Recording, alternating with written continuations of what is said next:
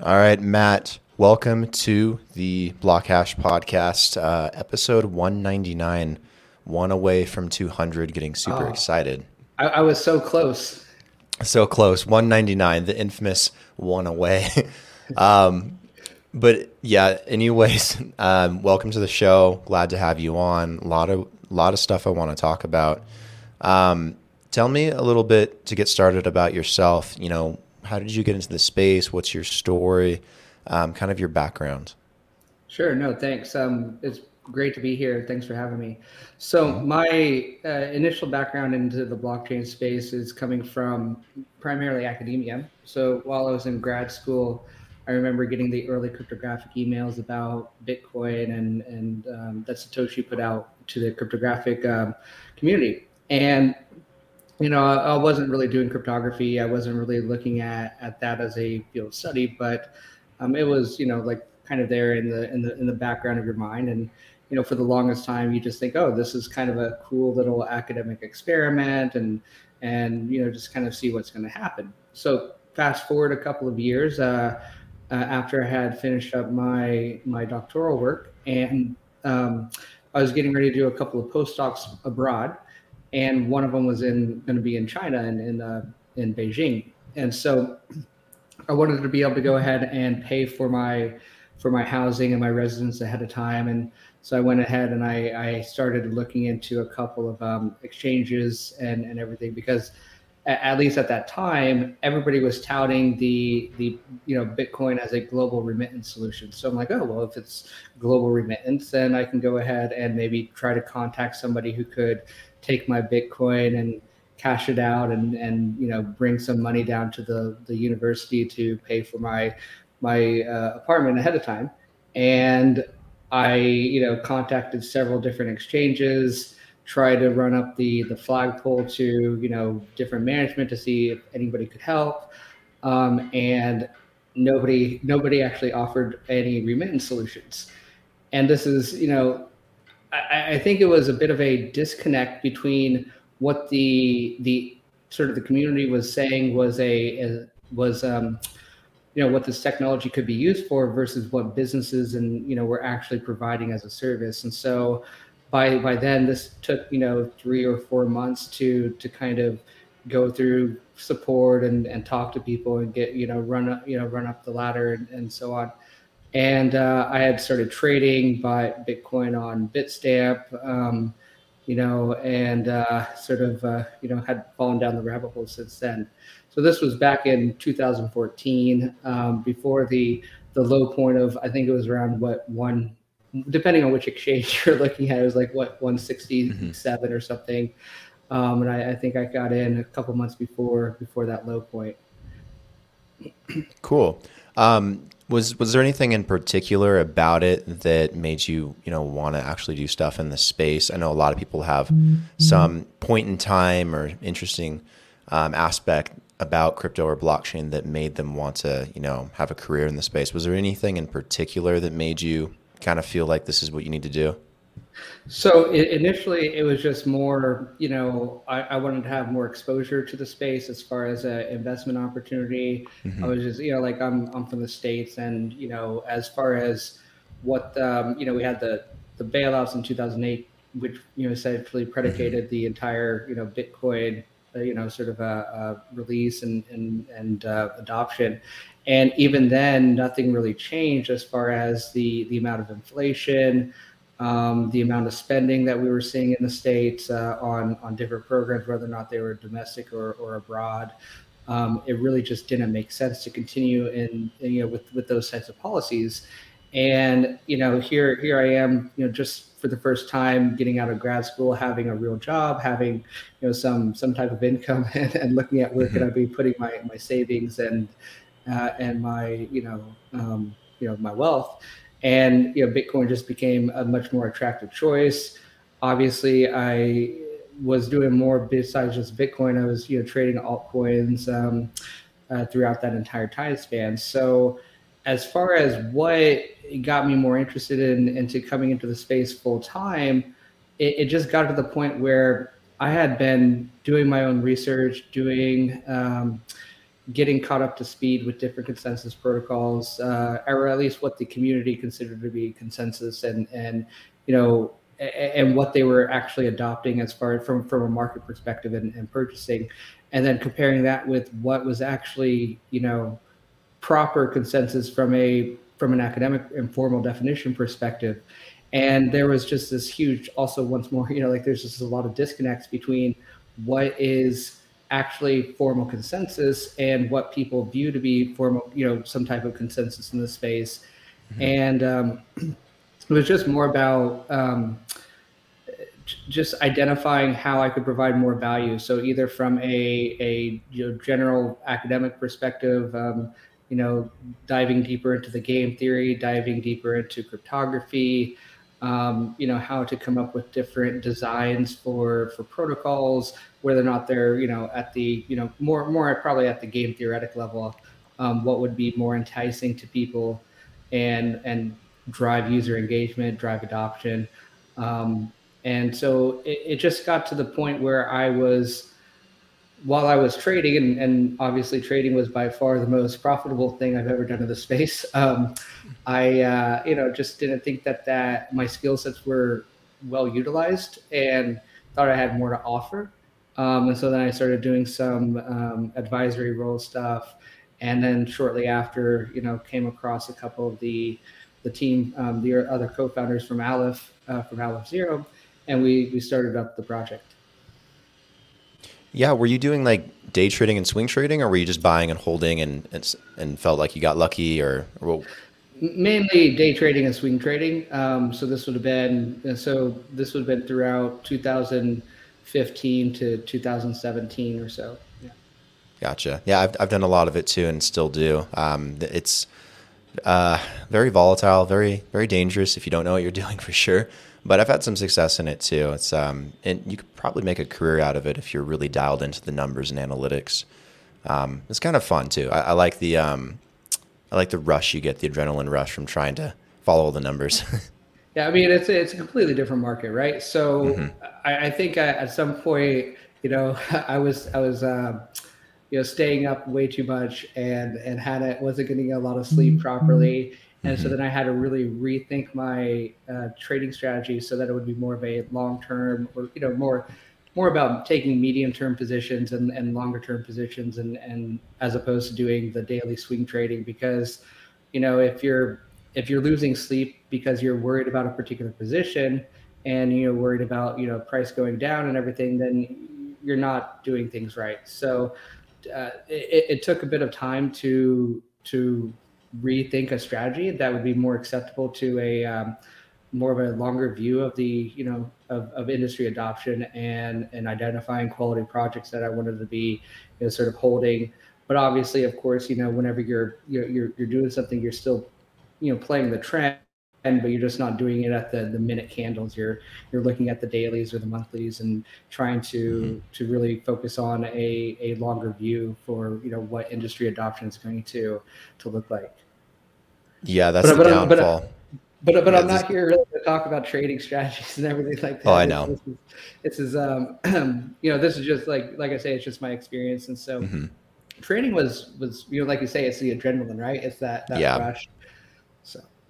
Yeah, it's the sleep deprivation and the stress that eventually got to me too, and I was like, okay, I can't do this every single day. I gotta, I gotta find a balance. mm-hmm. Um, so okay, so tell me what you guys are doing with Aleph Zero. Um, you guys have this public blockchain doing private smart contracts or, or private blockchain solutions as well. Um, you guys got a whole suite of things you guys are developing. I saw on the site, which I'll pull up. But tell me a little bit about what your guys' goal is, what you guys trying to achieve. So what we're, what we are really building out is, um, you know, everything we, we do, we start out from first principles. So we, we focus on the, the math, the computer science, and building out from the different foundational levels that have existed for essentially the last four decades within the distributed systems world, and, and, and also within the cryptography world. So obviously, of course, there are improvements that have been done over the last um, forty years, but a, a lot of the, the found, you know, the core principles remain the same. So um, with that said, what we what we focus on, or what we have been building, is a is a layer one solution, so a, a novel layer one that is then powered by our own consensus protocol that we were able to get peer reviewed and, and published at a conference that the the A C M put together um, back in two thousand nineteen. And then um, with that, We're, we've also been focusing on the privacy side so that we can have private smart contracts using um, techniques like secure multi-party computation to allow for data, uh, you know, basically private states uh, within a smart contract. So if you think of a smart contract as a stateful object, it has, you know, some public data associated to it, you know, balance information, other account details, and um, all this stuff is is essentially public, right? It's all on the blockchain. Mm-hmm. But the, the question then becomes, what is absolutely necessary for that, that needs to be publicly viewed? Is there some information that could be more um, more suited to be private? And or are there even applications for, say, enterprises that or, or and corporates that have a, a higher level of interest to maintain some additional layer of data privacy for their, their their publicly deployed applications? And so we we really wanted to kind of, you know, hammer in on on this as well, just because from an adoption perspective, whenever it comes to institutions, there, there's two things that we've seen that has been the the primary roadblock, so to speak. And the first is, you know, the the security aspect of the underlying system itself, um, which we address with our our Your, our uh, formal consensus protocol. And then the the second would be the privacy angle, in the sense that if you're a you know a company, you don't necessarily want to you know release particular details that might be sensitive sensitive data. And if you're doing this on a private consortium chain, that's it, while while it's all doable, you still have a a general problem in that you've been cut off from the global ecosystem, so to speak. So if you have you know, Ethereum Enterprise or or any of these other private uh, Corda or R three, what have you, the the issue becomes, well, they're they're definitely useful internally within, say, a consortium. If you have, like, say, some type of uh, data pool and you're, you're there's some type of sharing that's occurring with these the, these entities running these private chains, the problem still is that if you want to have access to new global customers on um, this entire ecosystem, then you still need to have a way of interacting with a public chain.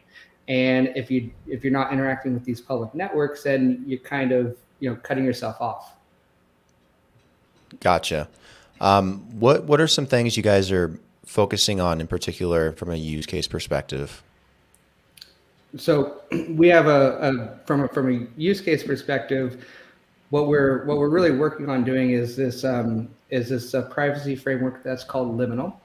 And the the idea here is to allow for smart contract developers to use their pre-existing smart contracts on whatever platform that they've already deployed their their solutions on. So whether or not this is on Ethereum or, or Cosmos or or something else with the Cosmos S D K stack, or if it's on Polkadot, or if it's on Celo or Near, it, it really doesn't matter.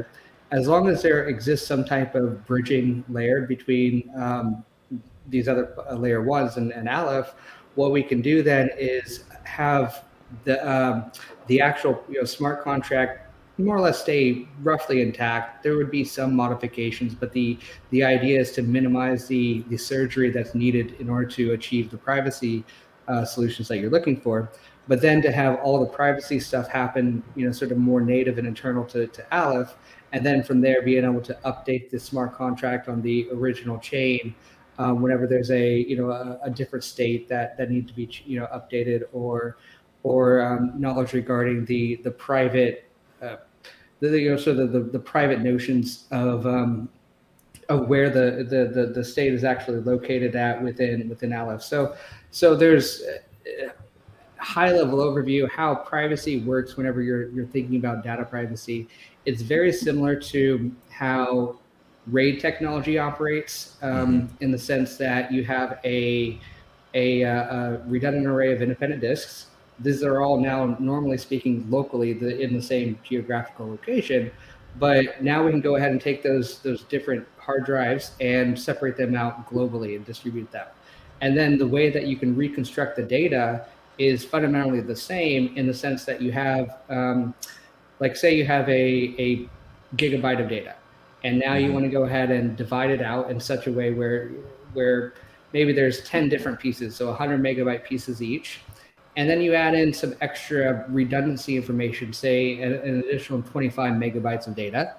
And now the idea is that those ten pieces, um, you only need seven of them to reconstruct the original data set.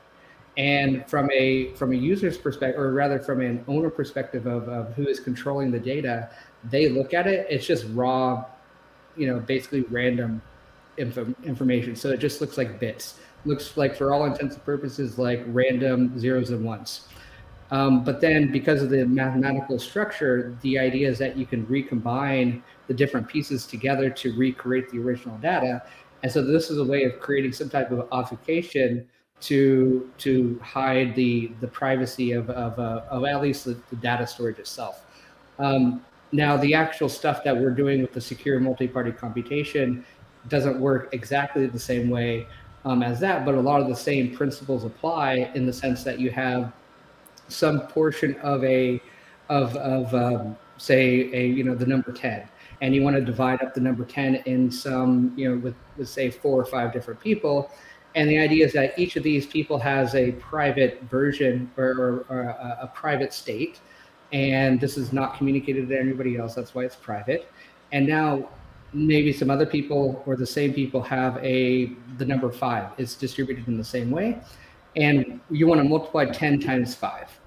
And you want to do so without revealing that ten and five are the actual numbers that you were using originally, but you want to have a publicly verifiable output of fifty, because, you know, ten times five is fifty.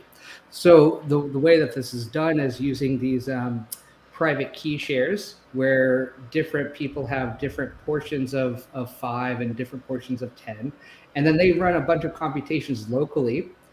Um, once they get these computations locally done, they can then uh, communicate that to everybody else. It's, I mean, for the most part, it still looks like random raw data. There's nothing that leaks or, or reveals the original input um, input amounts. And then once you have enough of the pieces for for the, the end result, you can recombine them and put them together to get the verifiable output of fifty. Got it. A uh, lot of technical detail there. uh, try, try, trying to keep it as, as high level as possible, but that's roughly how you can think about what's what's happening with these, these types mm-hmm. of uh, cryptographic techniques. Got it. When you talk about data privacy, are you mostly talking about Uh, metadata, or are you talking about front-facing data like um, someone's name, email address, and phone number? Yeah, so you can do two. You can do both, obviously. So you can have metadata where you're you're not disclosing what the actual metadata is. You just have, mm-hmm. say, a hash of the data, and then the actual information would be off-chain somewhere else, and and maybe the owner would get an update as to where that location of that information would be, or they're communicating through some side channels uh, what the what the hash, what you know, if you if you have say so, so the idea is that you have a message, and this message is what you want to keep, you know, hidden, right? And that message is this all this metadata. But if you just take a hash of that meta, metadata, then and, and you publish that on the blockchain in a, in a way that's that's enough uh, a security, because you have all these hash functions are are one way, meaning mm-hmm. that if you just have a resulting hash, it's really really difficult to do a brute force attack to find the original the original information. This is essentially the you know the underpinnings of why the Bitcoin proof of work uh, puzzle hash uh, it, it allows for the the level of security that exists there. Um, and so, so you could have, definitely you can have metadata, metadata that is, that is hash and could be, you know, you, you don't really have any information disclosed. And then also on the other end, you would, you would also be able to do like select the disclosure for particular records in a database, um, that would include like name or, you know, uh, uh, address information, maybe, you know, age, you know, verification, you know, so you could do like verified credentials as an example, but then take the verified credentials, add in some anonymity aspects and privacy layer aspect, where whenever you disclose some of the information within that verified credential, you don't disclose everything, you only disclose what's needed for accessing a particular application. What what would be the primary benefit? Is it the privacy and optionality that you have to, to give that information to somebody, or would it be the ability to monetize that data that's kind of just stolen from you every single day? Um, or is it kind of a combination? I, th- I think it's a combination. So from, from our perspective, we want to give and create the tools to developers to, you know, cr- you know to, to make these privacy enhancing technologies.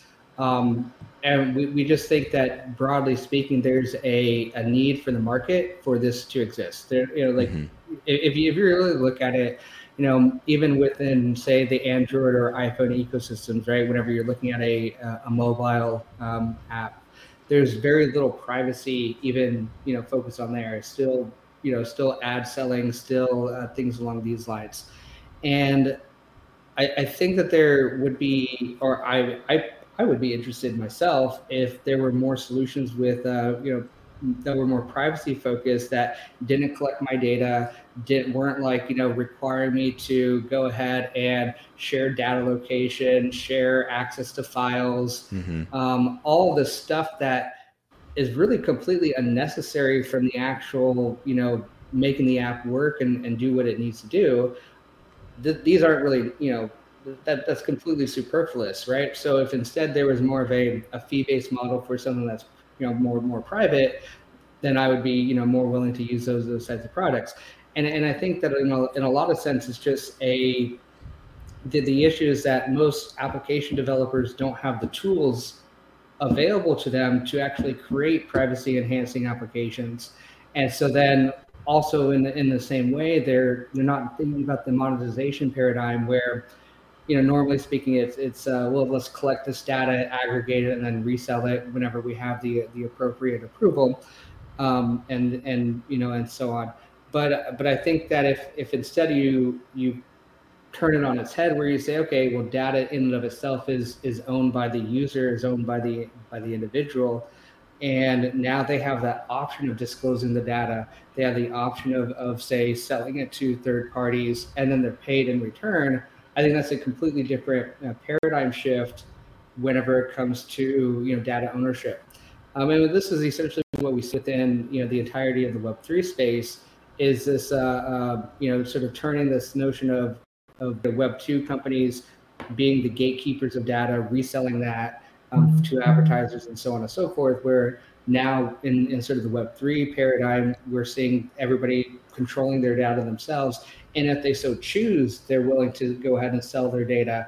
And, and you know, like if, if you if you also think about it, the Googles and Facebooks of the world, very few people who are actually using those platforms actually have access to those particular markets, right? In the sense that not, you know, everybody's in the U S, not everybody has access to the U S markets where they could potentially invest in the Facebook, invest in, in Google, and then reap the benefits of, of those companies selling the data to, to advertisers. Um, this is not really available to a lot of people in, in developing nations. So I, I think that this is allows for that kind of um, a better understanding of, of the market conditions where, you know, we're we're not just having sort of the U S centric policy and U S centric design of, of uh, selling data, but now it's it's taking into account a little bit more of the the global you know nature of, of the internet and and uh, you know the economy. Yeah, there's a lot of demand for it, and it's kind of the whole data thing is a sensitive topic, especially in the U S. Um, but do you think these big companies like take Facebook, Microsoft, Google, um, Apple will integrate stuff like this on blockchain for, for data privacy? Um, or do you think it's going to come down to those here in, in the industry to develop that stuff out and, and create these applications primarily? I don't think that they're going to push for that kind of technology themselves. Um, mm-hmm. I mean, you, it just goes directly against their basic business model that they have. Um, That's true. And it's just going to take a, a complete redesign of, of how they're going to be looking at making money. I mean, even with uh, Facebook's, like Facebook and their rebrand to, to Meta, which is mm-hmm. absolutely brilliant. So now the conversation from mm-hmm. uh, you know, about Facebook is is no longer about you know the the uh, the data that they that they have and the facial recognition you know sort of uh, software that they've you know and, and, and the entire database of faces and, and people's biometric data that they've accumulated over the last well, I guess this has been what two thousand six is, is these, or two thousand five is essentially when Facebook, you know, came out. Um, I mean, so we're looking at like sixteen years of data accumulation and, and data collection on, on their end.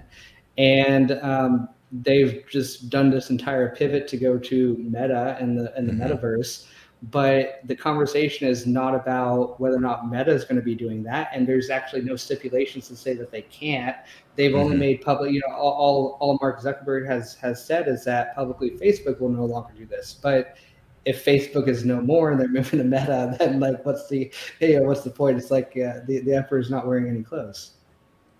Yeah, I'm I'm inclined to believe this was a very good business decision for Facebook um, overall to to really focus on going into the metaverse and pushing it, since they already have a great product with Oculus. Um, I do think it's going to make this whole data issue far worse though, because Because now you're going to have people fully immersed into an environment thinking they can just be their, their true selves. And they're going to be collecting data on everything, uh, everything. And I, I feel like it's going to get far worse, um, maybe in the long term. But I don't know, maybe, maybe it'll get glossed over and they'll get away with it.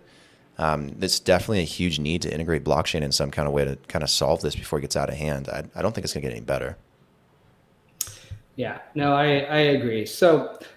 So, so yeah, so I guess in to summarize your, you know, my answers here, I think that it's a, it's really a two-pronged approach in the sense that we want to basically allow for developers to have that opportunity to make privacy enhancing applications. Mm-hmm. And, and also I think that generally speaking, uh, data privacy is a, it, you know, is, is we're starting to see it, you know, being pushed as more of a fundamental right, even within the E U, which I mean, uh, I mean, I'm not an E U mm-hmm. citizen, but you have G D P R, and there's starting to be similar types of um, data privacy requirements, even in the States. You have California, and, and so on. So I, I think that there's going to be a bit more of a push from the U S side of things um, to protect their, you know, the consumers and, and the citizenry. But I don't think it's in the interest of the Microsofts or the Googles to to really push for additional privacy um, and, and to integrate directly with, with blockchain, at least in that setting. But as far as um, what we're doing when, whenever it comes to data privacy, is is not necessarily even for mm-hmm. for application developers and for the community. It's also for enterprises that are looking at deploying applications on top of public platforms, right? So I, I think that there's still a missing component whenever you're talking about uh, the enterprise adoption and, and why we've had some some of these stumbling blocks um, on that front. And I think privacy is a big a big reason for this. Yeah, or the, or, I absolutely or really, agree. Or, or, or maybe more more precisely the lack of privacy, right? The lack of privacy sure. solutions. Are there other uh, use cases that you guys are working on as well? Because I saw stuff on decentralized storage. I saw stuff on gaming. Um, are those other areas you guys want to tackle? So the, the the first areas that we're looking at would be more on privacy, uh, private DeFi. So this would mm-hmm. be um, okay. ways of solving the miner extraction value problem using different cryptographic techniques. Um, the idea is that you have what's called a submarine um, attack, or rather a submarine send. So what you would do is whenever you're interacting with, say, a Uniswap, I mean, this is the most classical example. What are you doing? You're submitting a, you're submitting a transaction to trade against this liquidity pool. And what are they doing? They're providing a quoted price for the for that trade. And the, what are some of the things that can potentially go wrong? Or in the case of a retail um, a retail investor, somebody's just, you know, not a you know not a professional, not a power user. They're not running you're not running like a, a these M E V bots. You're not doing front running, back running, sandwich attacks, and so on. Um, what are your primary concerns? And your primary concern is that you don't want to necessarily you know leak out that you're doing a large trade or or any trade to to to others. So what you want to be able to do is instead do some type of encrypted transaction where you're submitting a trade, but that trade in and of itself is hidden, right? Or at least in some way it has some, you're hiding information. But what you do also want to do is you want to make sure that the, the trade itself will be executed, right? So you basically what you do is you submit an encrypted transaction, then the consensus approves that this transaction is is valid. It's just you're, you're basically have have re, uh, done some type of Byzantine agreement on the encrypted information itself. And then once the the encrypted information has, you know, has reached finality, um, you sort of can uh, separate out the execution of that transaction from the actual commitment to the blockchain itself. So what you're really thinking of is whenever I send a, a transaction across the Bitcoin network, it's automatically committed and executed at the same time. Now, if instead it's more about let's just commit a transaction as being valid, wait for like a couple of blocks or, or however long, you know, five minutes, you know, two minutes, one minute, doesn't really matter. But there's some delay time where you've made a commitment of a transaction, but that commitment include is, is essentially encrypted. So what you want to do is after you've had that commitment, you want to reveal the key shares that allow you to decrypt that message, right? So mm-hmm. you've made some, so there's like, you know, thousands of transactions that are occurring at the same time. Nobody knows, you know, what they actually entail. So you don't really have any incentive to reorder those transactions because there's no knowledge regarding what the actual transactions are are about. And then what you do is at a later stage, say five, six seconds later, you have somebody reveal the the private keys in some way, you know, like using this uh, using these these types of distributed uh, key technologies, um, where they can go ahead and reveal four or five different private key shares. And then from there, everybody who's running a client can execute the command to update the state transition because now they can decrypt the encrypted transaction that was committed. So this is, uh, I think, very similar to what um, Osmosis is doing on, on the Cosmos network. Um, but the but the but the idea is is pretty pretty straightforward, right? So you you have some type of transaction, it's encrypted. The decryption keys are sent amongst some number of committee members, some number of, you know, validator nodes separate from the actual, uh, separate from the people running the, the normal consensus protocol. And then once they, once you have a commitment on the main chain where, where your, your primary validator set has uh, approved it as a valid valid transaction, then this other set over here, this other set of miners or validators re- does what's called a cryptographic reveal. They reveal the, the underlying um, private key share, which then allows for everybody else who's participating in the network to decrypt the encrypted transaction and execute it accordingly. So this this this allows for a, a quite a bit of, um, uh, at least it doesn't necessarily solve all of the problems of miner extraction value. You do have some leakage of, of information, but you you reduce the ability of um, different ordering attacks of of transactions because now you don't necessarily know who is bidding on what, and the the order is not necessarily disclosed to everybody. Got it. Um, we do need to wrap up the episode slowly. Um, th- this is really interesting stuff. We might actually have to do like a part two to fully kind of dive into everything. But as kind of a final question, why why should developers build on Aleph versus building on another blockchain uh, like Ethereum or what? Or for example, um, what's what's the main benefit for them to do so? Yeah. So one of the things that we're we're doing is we're using um, WebAssembly as our primary, uh, you know, essentially the, the bytecode needed to deploy mm-hmm. an application. Um, even Ethereum is starting to move away from Solidity and and and go towards a, a WASM type environment. The so so I think from from that perspective, there's a lot more interest in the development of, of WebAssembly outside of the blockchain space mm-hmm. than um, than not. And so what what's that mean is that there's going to be additional resources available for continuing improving for for continual improvement of those uh, of those tools. And um, I think that's the, probably one of the primary reasons that most projects now are, are moving toward towards WebAssembly for the smart contract uh, layer. And then the, the other aspect would be um, just we have, you know, fast finality. We're we're working on, you know, we have a high throughput chain. Um, our I think we were able to get eighty-eight thousand transactions per second with a one hundred twelve different nodes. Um, and this was with a sub-second finality. Now, with with all that, that's that's doesn't include stuff that's happening within the virtual machine, which if you're running a smart contract, everything is being deployed within the virtual machine, and then things are happening at a software level.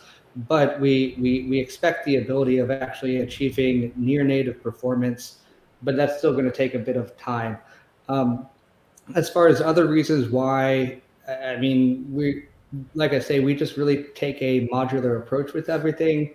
Um, focus on on security, having a, a deeper understanding of the the math and and uh, the computer science principles that go into designing and building these types of distributed systems. So, um, you know, I, I, I would like to say that we're we're trying to be approachable. I hope we're approachable, and mm-hmm. you know, so.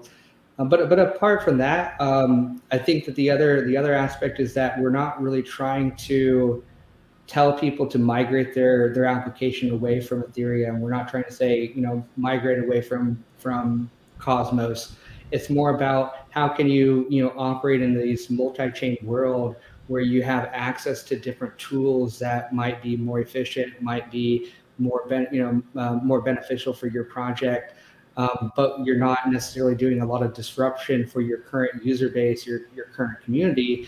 Um, you're just basically creating new features that are available to you um, uh, so that you can have a better product.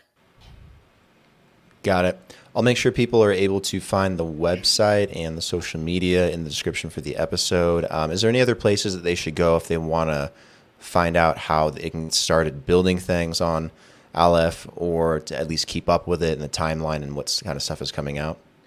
Definitely uh, join our Discord. Um, that's going to be where we're going to be, uh, you know, focusing our, our outreach to the developer community. Um, obviously, we have a Telegram, but uh, Discord is tends to be a, a little bit of a better format for for being able to structure things and, and provide a more reasonable discourse for, for everything. Okay, perfect. Um, with that said, Matt, thank you for taking the time to come on the show today and really explain what Aleph Zero is all about and what you guys are trying to accomplish. Um, I think people will really appreciate it, and I appreciate you taking the time. Thank you. Well, thanks for having me, Brandon. Uh, really appreciate it as well. Of course, anytime. Talk to you in the future.